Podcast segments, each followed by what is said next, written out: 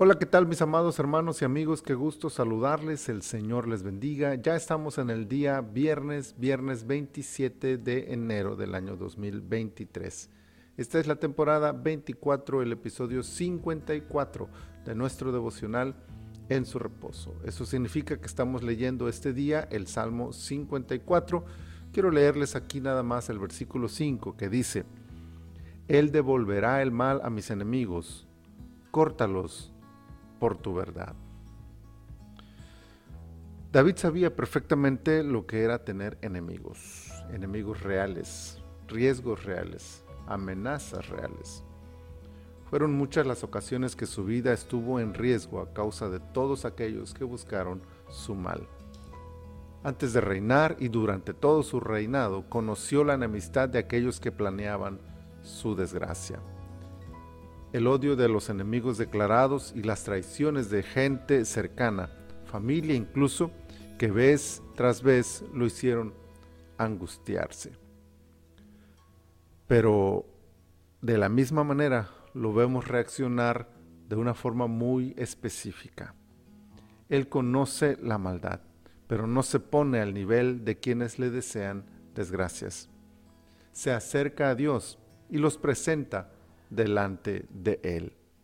Pide al Señor que sea Él y su justicia quien se encargue de sus enemigos.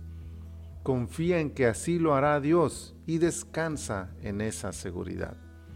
Y por último, adora a Dios confiado en que tomará el caso en sus manos y dará el pago justo a quienes buscan su mal.